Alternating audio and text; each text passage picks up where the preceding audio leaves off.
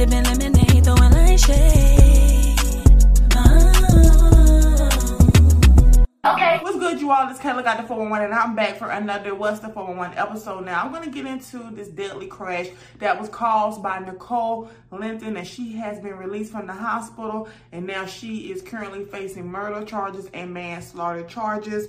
Currently, she is facing two for the deaths of two women who currently have not been identified, and also five counts of manslaughter against her, or for the deaths of four adults and a baby who was about two weeks shy of one year old and also an unborn child as well, you all. Now, there was many reports online that people said, okay, she must have been drunk. She was upset due to uh, argument or breakup with her ex. There was many, many reports and many people who saw the video. If you did not see the video, I'm going to insert the video here. I'm sorry. I'm going to put a disclaimer. This is my disclaimer to you.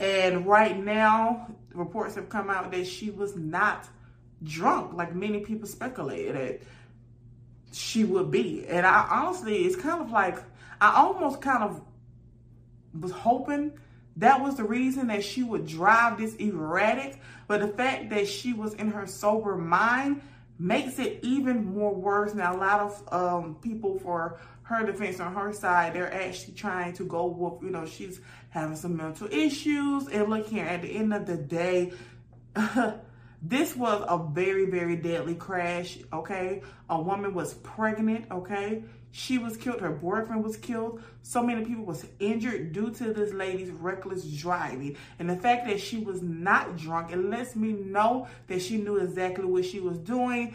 And that is currently what the prosecutors are arguing um, that, okay, when she wasn't drunk, it lets us know that she was in her right mind, okay? Now, According to the reports, the Mercedes, it did not appear to slow down before running a red light and slamming into the cars into the intersection. The cars burst into flames and hurdles in the light pole where it comes to arrest.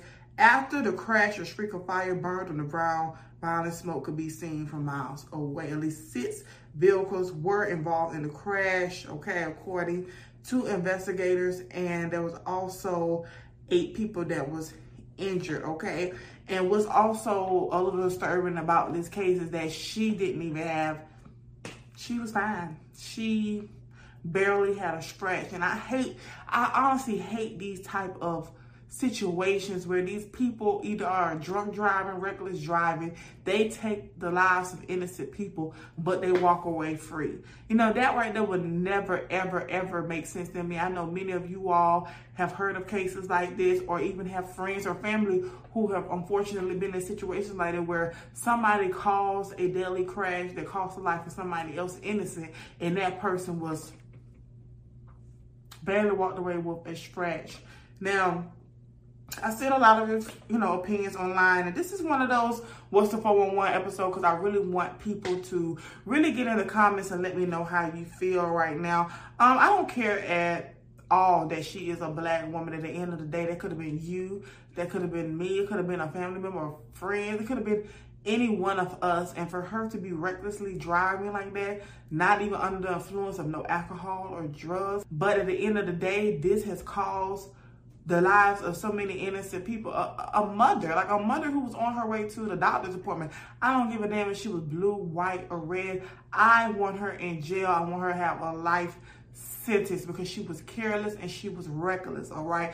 And also, what's even more disturbing about this whole case with Nicole is that Nicole has been um, involved in other accidents as well, like over 13 accidents as well. So she's just a reckless, careless driver and she has cost the lives of many other people. I do not, ain't nothing wrong, ain't nothing wrong with her. When it comes to these situations, I don't give a damn about nobody's race, age, color, background. I don't give a damn right is right is wrong is wrong.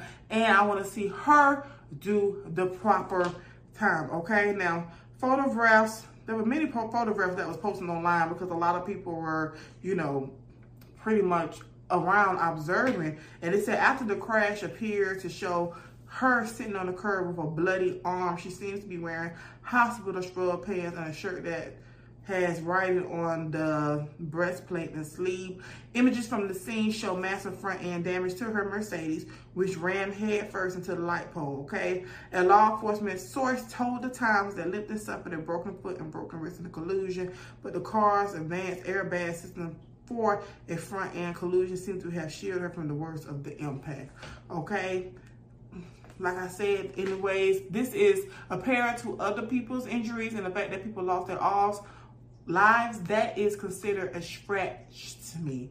You know what I'm saying? The fact that she walked away, she was able to walk away from this. You all, let me tell you something. I really am very intrigued to figure out what was going on. Now, she went to court at the Los Angeles County Superior Court, and they are holding her on a 9 million bail, okay? They actually denied it, all right? Now, her defense is arguing that she is not going to you know, be a harm to anybody. But at the end of the day, I do not believe that. I think she should sit in jail, okay, for the decision that she has done due to the fact that this has caused so many lives. I, I, I just, I don't have no, I don't have no fucking sympathy for her, y'all, at all. I seen in court, she looks like she was distraught.